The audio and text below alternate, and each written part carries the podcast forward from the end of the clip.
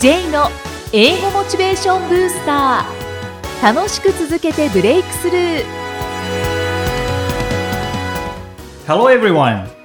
こんにちは。J こと早川浩二です。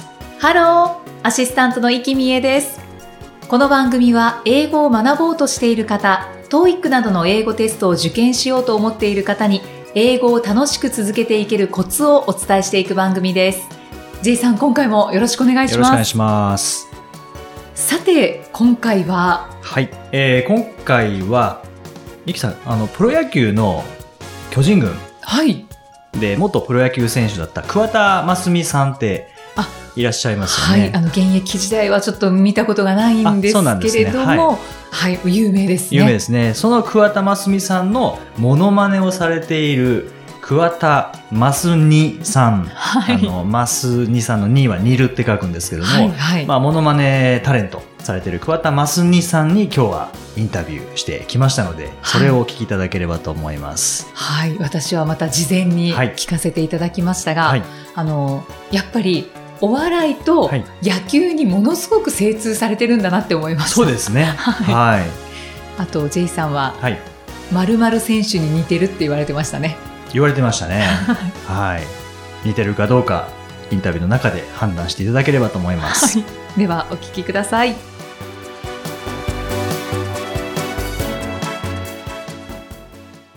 それではインタビューの方、プレイボールさせていただきたいと思いますけども、桑田真澄さんにお越しいただきました。はい真澄さん、よろしくお願いします。はい、よろしくお願いします。早速なんですけども、相変わらず似てらっしゃいますね。ありがとうございます。ね、この音声だけでどれだけ伝わるか。そうですね。はいちょっと映像がないのが残念なんですけどね。今頑張ってね、ユニフォームまで着てるんですけどそね。うなんですね。来ていただいて、ほくろもつけて。腕の傷まで入ってますからね。はい。これお見せできないのが残念ですけども、また後で写真を撮らせていただきたいと思いますあなるほどねあの動かないやつねそうですね。まあ、それで想像していただくと。そうですね。はい。はい。でもう本当に、もうモノマネずっとされていると思うんですけども、はい。その始められたきっかけって何だったんですか、あのー僕自体ですね、あの、まだ、モノマネは5年目なんですね。あ、そうなんですね。はい。お笑いの養成所を出たのが12年前でして。はいはい。はい。芸歴としては、まあ、12ということになるんですけども。うんまあ、あの、最初は漫才とかやってたんですけども、そこから、ええあの、養成所出て、はい。で、途中ね、あの、役者の事務所とかも入ったり。してたんですけどはい。まあ、どうも、あやっぱりお笑いのが好きだっていうことではい。戻ってきたんだけど、まあ、漫才っていうね、スタイルっていうのはうん、どうしてもパートナーが必要でね、うんうん、そうですね。で、感性が一緒じゃないと、やっぱり難しいので。じゃあ一人でやろうか。はい。ってなった時にモノマネしたら、まあ一番受けが良かったので、はい。あ、これでやれるのじゃないかなっていうことでうん始めたんですよねうー。ん。はい。まあ、ジャイアンツ、元ジャイアンツの桑田真澄さんのモノマネをされてますけども、なんかこう、鏡見てて突然気づいた感じですか？これはね、いあの、僕が18歳の頃からはい。言われてたことなんで、あそうなんですね。はい、今39なんですけども、はいはい。なんか人生の半分以上は似てるって言われてるわけです そうなんですね。でずっと、まあ、モノマネもやったことないんで、はいまあ選択肢には入れてなかったんですけど、はい。やってみたら、意外と受けが良かったっていうのが、やっぱり登場した時のつかみがすぐできるのあで、そうです。何もはい、喋らなくてもいい登場しただけで。笑いが起こったので、あ、これ楽だなと。で、笑いライブ出るようになって、はいまあまあ、ちょっとずつ認知度上がっていって、ということで、うん。で、ね、ネタも、まあできてきたんで、はいまあ結局、今5年間はい。やり続けれてるっていう状態ですね。んで、これを聞いている方の中で、まあ、野球ファンの方はお気づきかもしれないんですけども、うん声も似てますもんね。まあ、あの、そうですね。モノマネをしてるうちに、特にあの、桑田さんのはい野球解説を毎回見てるんですよね。なるほど。はあそうするとですね、どうしても、うん染みついてくると言いますか。いはい。はい。毎回あの、桑田さんのね、解説を文字に起こしてるんですよ。あ、そうなんですね。はい。放送が2時間あるんで、はい。だいたい4回から9回まではいの間の桑田さんのコメント、はいはい。はい。えーを全部文字に起こして、それを、まあ、音読しているうちに、こんな喋り方になってしまったと。同じですもんね。まあ、やっぱりね、最初、ね、あの、癖とかなくて、はい。見つけるの大変だったんですよね。ん。はい。でも、まあ、言ってるう信念がぶれてない人ですから、はい毎回伝えるメッセージは一緒なんですよね。はいはい。基本的に子供たちへのメッセージだとか、ピッチャーが下半身を使って体全体で投げるっていうことを伝えたり、はい。そういうことをおっしゃってられるので、はいまあ、あの、大体のことは覚えたと思います。なるほどそのメッセージはうん。ね。そうなんですね。で、ご本人は、マスニさんのことを認知されているんそうですね。あの、桑田さんからあの、ありがたいことに、えー僕、えー4年前に結婚したんですけども、はいあはいその時に桑田さんから婚姻届に、はいえー承認としてね、はいサインをしていただいたんです。あそうなんですね。ありがたいことです。もう、もったいなくてですね、あの、提出したらなくなっちゃうあ、ので、はい。えー書いてもらった時に、はいあのーカーボン紙引いてね、はい副写取ってありました。あ、そうなんですね。それどこに飾られてるんですか？もう大事に今、あの、しまってありあ、ます。しまってあるんです。色もね、あの、日焼けしとかした、してほしくないから。そうですよね。はいすごいですね。はい承認にご本人になっていただくっていう。あーありがたいですね。で、まあ、モノマネといえば、今、モノマネプロ野球というはい活動をされてますよね。そうですね。僕、はいあの、錦糸町に住んでるんですけど、はいうちのすぐ近く、歩いて2分のところに錦糸公園っていうのがありまして、はいそこのグラウンドがすごく、うん綺麗で環境がいいもんですから、これは野球やらないとなと。はい。で、先ほど言った通り、僕は野球、あの、モノマネは5年目ですが、はい。野球経験なかったんですね、その、あ始めた当初。あそうなんですね。はいモノマネ始めて2年経ってから、えー、錦糸公園で野球をやり始めたとなるほど。いうところなんあですね。じゃあもう初心者として。そうですね。はい。まあまあ、周りのね、野球経験者の方に教えてもらいながら、は毎回、えーマウンドでね、投げさせていただいてもうピッチャーですもんね。一応、ピッチャーやらせていただいてまして、で、やってるうちにだんだんそっくりさんが、まあ、集まってくるようになりまして、えー集まってくるパターンもあれば、もともと一緒に野球をやってた仲間で、あれ、吉信監督似てるんじゃないとか、あれ、大谷翔平に似てるんじゃない？で、生まれてきた人もいますし、あ、そうなんですね。はい。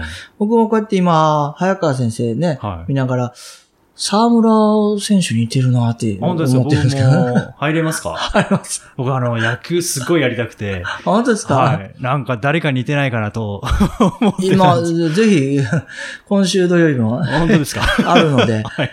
ピッチャーがね、まだ2人しかいないです。あ大体そうなんですね1試合にね、3、4人必要なんでね、はい。ぜひ投げてほしい本当ですか？沢村もう。ぜひぜひ。名前もいただきながら、ははい、参加させて、いや、嬉しいですね、なんか。さあ、その桑田真澄さんですけども、はいなぜ今日ゲストとしてお越しいただいているかというと、まあもちろんモノマネの話もそうなんですけど、は実は留学されてたんですよね。あまあ、そうですね。ですよね、はいどちらの国でしたっけ？えっと、最初に行ったのがですね、ニュージーランドなんですけど、で、またオーストラリアも行きまして、あ、ニュージーランドが1年、はい。オーストラリアが3ヶ月、はい。で、最後カナダですね。はいカナダが3年いました。あ、そうなんですね。だいぶ長い間。そうですね。うんカナダに関しては、1ヶ月の予定だったんですよ。最初。はい。それが3ヶ月に伸び、はい。ビジタービザで行ったので、はい。6ヶ月まで入れるので、はいはい6ヶ月伸び、うんで、また、ワークビザ取ったりとかしはいて、伸ばし伸ばしで3年なぜ3年になったんですか？っていうのがですね、はいあの、最初は、あの、役者、あの、演技の勉強で、バンクーバーっていうところに行ってたんですけど、はい。やっているうちにですね、どうしてもやっぱり日本語なまりっていうのが取れないっていうことにね、気づいてもう諦めたんですよね。うん、今ですらですね、あの、日本語ですら、はい。関西弁が僕は抜けないわけです。なのに、英語において日本語なまりが抜けないわけがないと思って諦めたんです。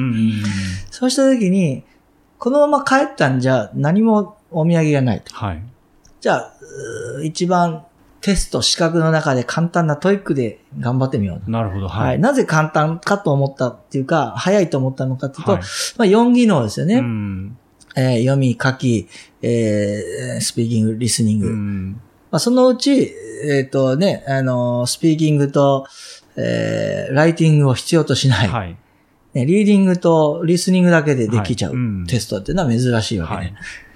まあ、それだけに集中してやれるなら、まあ、そこで満点取ってから帰ろうということで。なるほど。はい。で、やり始めたら、またうん1年伸びてしまったんですね。うん。それは満点を取るために。そうですね。現地にいた僕の恩師がですね、あなたは満点取りなさいと、はいこう、ね、あの、激励してくれててですね、まあその先生の、おまあ、期待を裏切りたくないっていうのもありましたし、うんはいもうその時は33歳でね、何もね、あの、スキルがないまま、日本帰っても仕事もないですしね。うんまあ、それを、まあ、達成してはいから帰ってきたっていうなるほど。ことですね。はい。そうですね。まあもうちょっとあの、桑田ロードについてお話しいただきたいんですけども、おはいさらに世界一周旅行はい。もされてますよね。そうですね。はい。これはあの、日本に帰ってきてからですね、まだ海外に行ってみたい、海外のことを知りたいっていう、こう、心がですね、そうやって僕に訴えかけてくるものですから、あのーそ、で、だったら、あの、もしね、家庭を持って子供ができた時に、海外行きたい病が出るんじゃないかと思って。なるほど。はい。はい。だったら先に全部回って、やりたいことやって、もうお腹いっぱいの状態になってから、あの、子供を作りたいなと思ったんですね。うん結局、あの、奥さんとですね、結婚してすぐにえー出たわけですよ。はい2012年の1月18日に婚姻届を提出したんですはよ。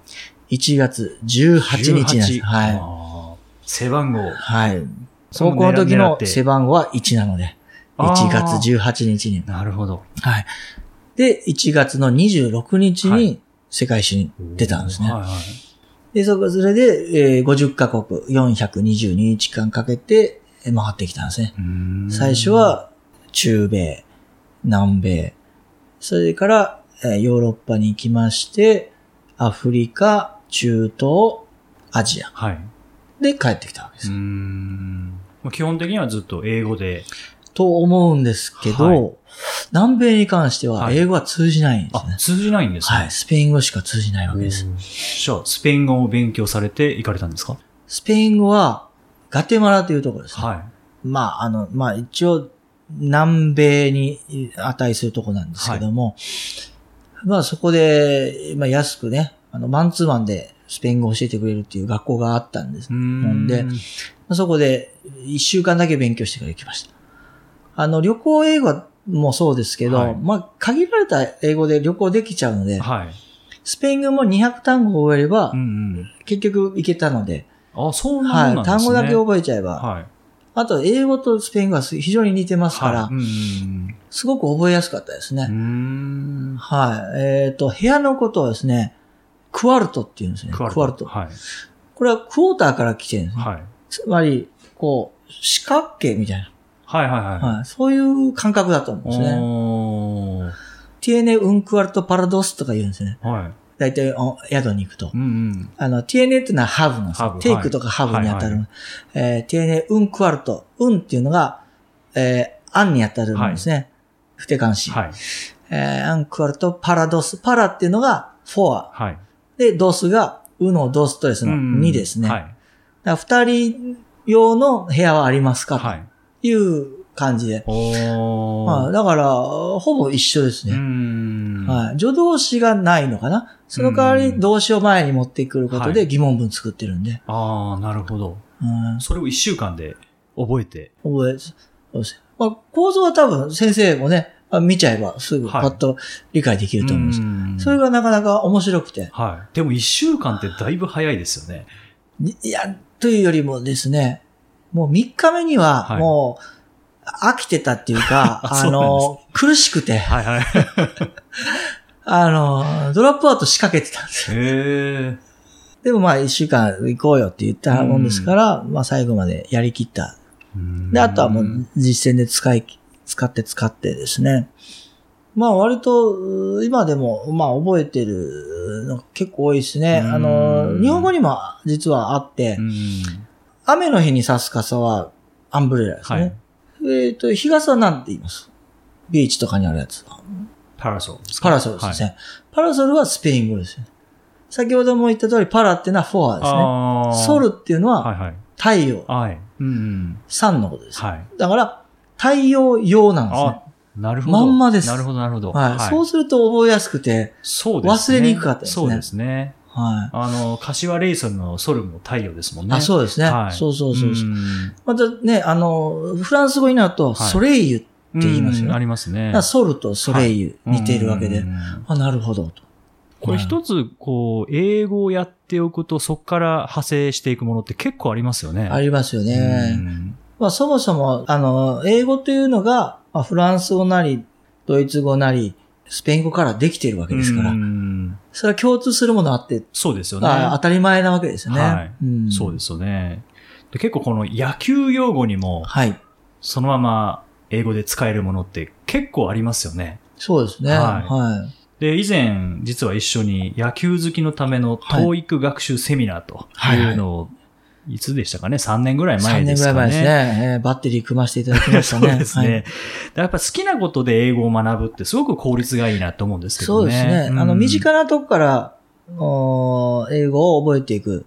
もしくは、すでに知っている知識。まあ、パラソルもそうですけど、はい。すでにち知っている知識から派生して物事を覚えていった方が、まあ、関連づけて覚えれるかなと。うんそうですよね。はい。そういう考え方ですね。はいうん例えば、まあ、野球好きの方は必ず知っている、あの、DH っていう、略語がありますけどね。そうですね。はい当たり前に使ってますけど、うん実際何の略かっていうのは知らなかったりする。そうですよね。それを言ってあげると納得するね。そうですね。はいで、DH はちなみに、はい designated hitter はい、そういうことですね。ですね。designated っていうのは、はいよく使うのは designated area 以外での喫煙はお断りします。みたいな時に。指定された場所っていうことですね。はい。あとは designated driver とか。はいはい。そう言われ、と言うと、その日お酒飲んじゃダメな人ですうね。んあなたは指名されたわけだから、うん今日は飲んじゃダメだ。そうですね運転して帰りなさいっていう、運転そうですよねそういう使い方です。そうですよねまあその延長で考えると当たり前ですね、指名打者。うんうんうん。えー打つ専門で今日はやれる人っていうそうことですね。はい。はいですね。ただ気をつけなきゃいけないのが、やっぱり英語っぽくて実は英語じゃないっていう、はいはい。まあ和製英語。これが蔓延してるんですよね、日結構あります本にはですね。野球用語にもうん結構入ってますよね。そうです。で、野球用語っていうのは、あの、国民的な用語でもありまして、うんお笑いにおいてもですね、あのーライブの最初に出てくる人のことをトップバッター、はい今日のトップバッターはこの方です、はい。と言われるんですけど、はい僕いつもね、あの最初に出させてもらうときに気持ち悪くなるんですよ。今今日のトップバッターは桑田真澄さんではいすとかって言われても、いはいはい。や、まず、ピッチャーだしと思って、そうですよね。今日の先発はって言ってほしいそうですね。トップバッターって一番じゃないです。はい一番バッターじゃないですからね。そうですね。高校の場合もありますからね。そうですね。先行の前提で言われてもいうのと、はいあとはトップバッター自体は言わなくて、はいただしがリードオフマンなんです、ね。リードオフマン。はい。はい。東京ドームの、あの、アナウンスでもすでにリードオフマンって言われてます。あ、そうなんですはねい。だから野球好きの方は聞いたらもう気づくんですよね。うーんもう未だに一般的にはトップバッターって言われてるし、そうですね。はいフォアボールも和製語だし、はいデッドボールも和製語。そうですね。その辺はぜひ、また次回のはい。インタビューでお聞かせいただければといいですね。思います。はい。こんな感じで、野球だけじゃなくて引っ張りたいですね。うまいですね。ではちょっと座布団持ってきますので、はいインタビューは一度ここで終わらせていただきます。はい。英語で名言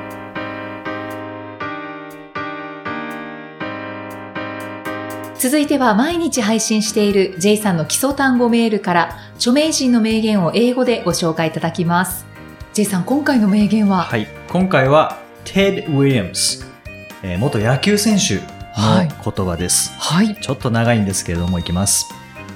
Baseball is the only field of endeavor where a man can succeed three times out of ten and be considered a good performer.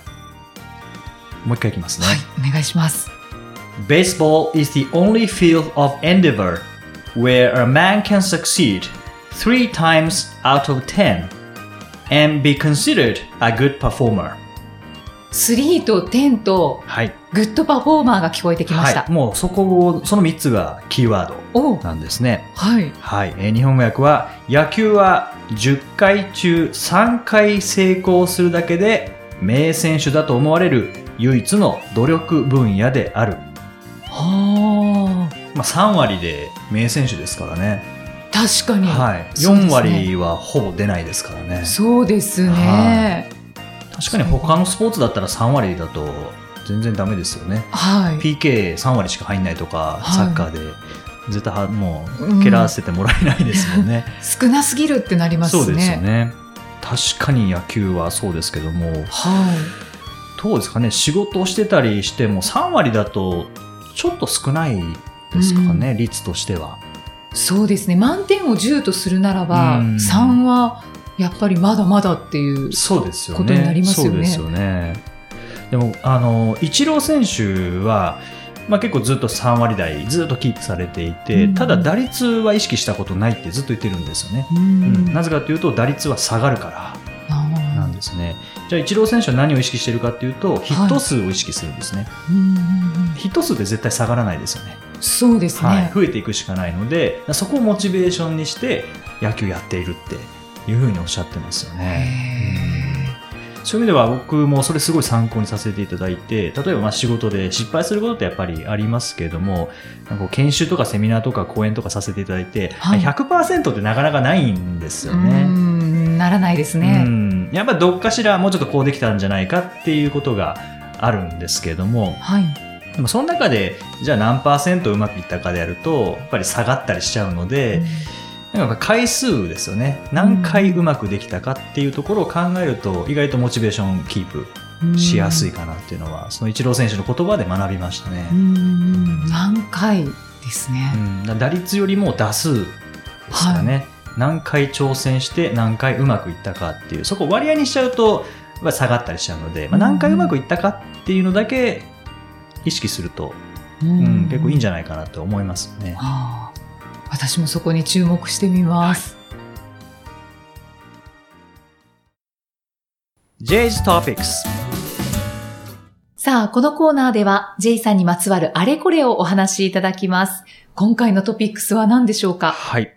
今回は、まあ、桑田真澄さんのインタビューですね。桑田さん、まあ、モノマネタレントさんですけども、はい。実は僕もモノマネ結構してたんそうなんですね。ですかはい。でも、有名人のモノマネはほとんどできなくて、はいあの、先生、学校の先生のモノマネとかっていうのは、まあ、高校時代、大学時代よくしてました、あ、周りに受けるやつそう、ですね。周りに受けるやつ。えーに似てるってよく言われてたんですか？結構評判は良かったですへね。はい。ーなんか見てみたい気もしますけど、わかんないでわかんすからね。ないですよね。はい。結構わかんないですけども、一部にしか受けないっていう。そうそうですね。はい顔真似ですか？顔真似もそうですし、あの、声真似とか、ああと、仕草？仕草。あはい。授業は聞かずに見てましたからね、先生をずっと。あ。そうなあんですね。の動きは何だろうとか、はい。あと話し方、よくこういう風に言うな、みたいなのをそれをずっと聞いてた感じですね。特徴のある先生だったんですか？そうですね、特徴のある先生ですね。あと似顔絵描いたりとかもしてましたね。へえ。うんあじゃあそういうのをされてたんですね、結構。結構してましたね。学生時代にそうですね。勉強はせずに、なんかそういうのをしてましたね、ずっと。うんはいだからそこででも観察力がついたと思うんですね。ああ、なるほど。はい。まあ、勉強していないことの言い訳をさせていただくと、プラスに考えるとそこで観察力がつきましたね。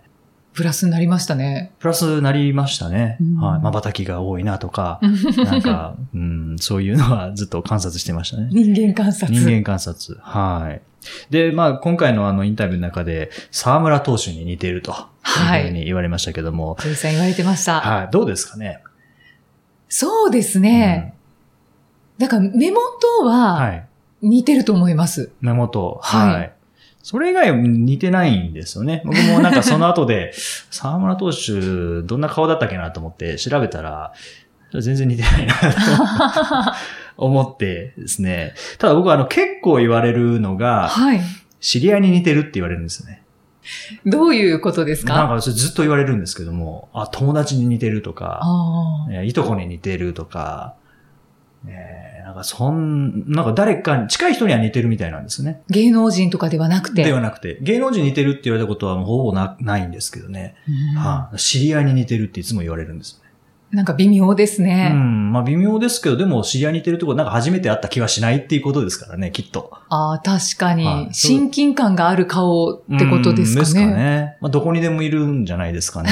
いや、それはわからないですけど。うんまあ平均的というか。うーん。うん、そう、まあ僕はいい意味では捉えてますけどね。どこにでもいる。まあ確かに街歩いてて、なんか似たような方向の顔だなっていう人は、まあ毎日会いますね。そうですか。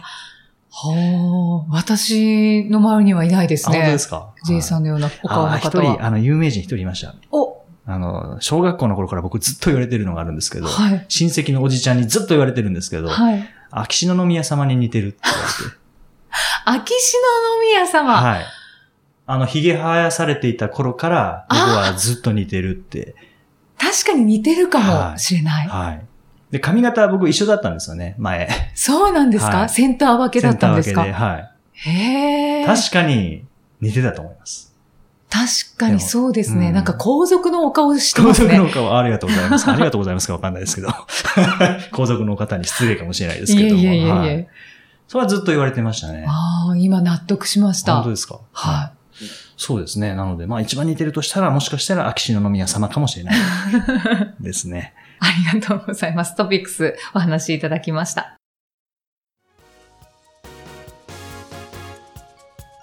さあ、第26回お送りしてまいりました。あの、J さん、はい。こう J さんがインタビューされる方、はいまあ今回もそうでしたが、はい著名人の方だったり、はい。ご活躍されている方ばかりですけれども、どんな風に出会われるのかなっていうのが。ちょっと一つ疑問ではい。どういう風に出会うんですか？あの、まあ基本的には僕からアプローチしていくっていう感じなんですけど、面識がなくてもですか？なくてもそうですね。そうなんですね、はい。ただ、ファンだから会いに行くとかっていうのとはまた違うんですよね。うんなんかそれだったらもう見ればいいっていう感覚なんですね、僕は。はい。じゃなくて何かこう、ご一緒したいっていう、うん。 together したいっていう 思いがあって、で、その時って、まあ当たり前ですけど、こうファンだから together してくださいとか、なんか会ってくださいって、これ無理ですよね。そうですね、うん、そうはならないのでじゃあその方に対して何か僕はお役に立てるとしたらどういうことがあるんだろうっていうのでまあもちろん英語っていう視点から考えて、うん。この辺でお役に立てるかなっていうところを持っていってでさらにその人と一緒に何かすることによって何か新しいものが生み出せないかなっていうのはずっと考えてるんですよね。でそれを決めた、決めたというかそれが見つかったら、まあ、アプローチをかけるっていう感じですかね。じゃあ一つやっぱり英語というものがあって、そこから何か一緒にできて、はい、で化学反応が起こせるかもしれないっていう方にアプローチを。そうですね。うん。はそうなんですね。確かにそうですね、うんこれまで3人ゲストというかインタビュい。ーはい。されてますけど、はい皆さん英語がもうものすごく精通されていてそうですね。しかもなんかそこから楽しいお話うがん。聞けているので、そうですね。しかも普通の話じゃないっていうのがいそいうんでですよね。すね勉強法はもちろん大事なんですけども、うんそうじゃなくて、その勉強に至る何か家庭の話とか、うんその周辺の話とか、はいっていうのが僕はすごく聞きたいんですよね。うん。うん。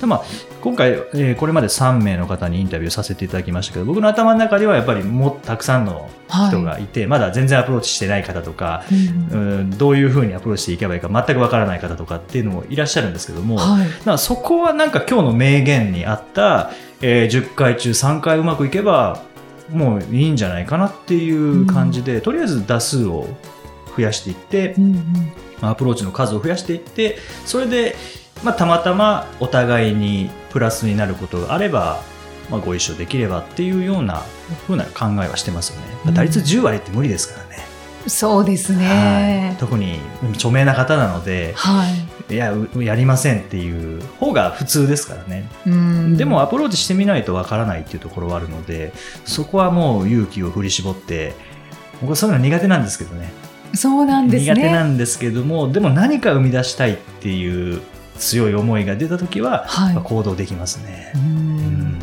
確かに気持ちいいですよね。そうですね。じゃあ桑田さんももともと面識はなくって？あなかったですね。はい。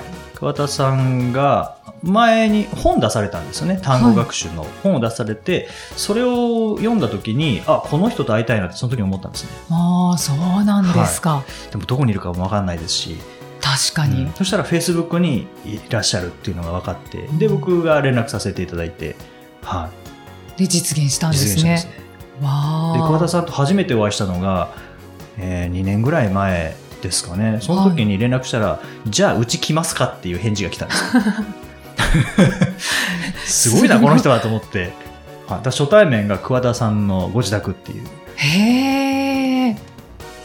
そうですか。はいじゃあ一度、まあお仕事なりなんなりあ。そうですね。その、ねその時に、あの、まあ、僕もこういう仕事をしていて、で、桑田さんも小物真似されていて、実は野球の英語、野球で使われてる英語って、すごい TOEIC にも使えるんですよって話をそうですかずっと。して、はい。じゃあ、なんか一緒にやりましょうっていうので、えー野球好きのための TOEIC 学習セミナーっていうのを面白そう。やったんですよね。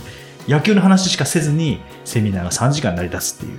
なんかこれからもいろいろできそうですね。そうですね。野球好きの方にとっては、結構、野球用語って、実は和製英語もあるんですけども、これうんうはん次回のはい。桑田さんのインタビューで伺いますけども、でもそのまま使える英語っていうのも結構あるんですよね。うんはいなので野球好きの方は、カタカナになっている野球用語を英語で何て言うのかなっていうふうに調べると、意外と早く覚えられますよね。そうですよね、はいそういうことですよね。うんはい。えーじゃあまたお二人の何かイベントが開催されたりするっていうのも楽しみにして、そうですね。ははいい。またあの J さんのその人脈はい。を広げていっていただいて、はい。でインタビューで、そうですね。はい、こう興味深いお話を聞かせていただければと思います。はい。頑張ります。はい。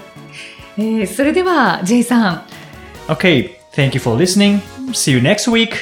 バイバイ。バイバこの番組は提供株式会社ラーニングコネクションズプロデュースキクタスナレーション生きみえでお送りしました。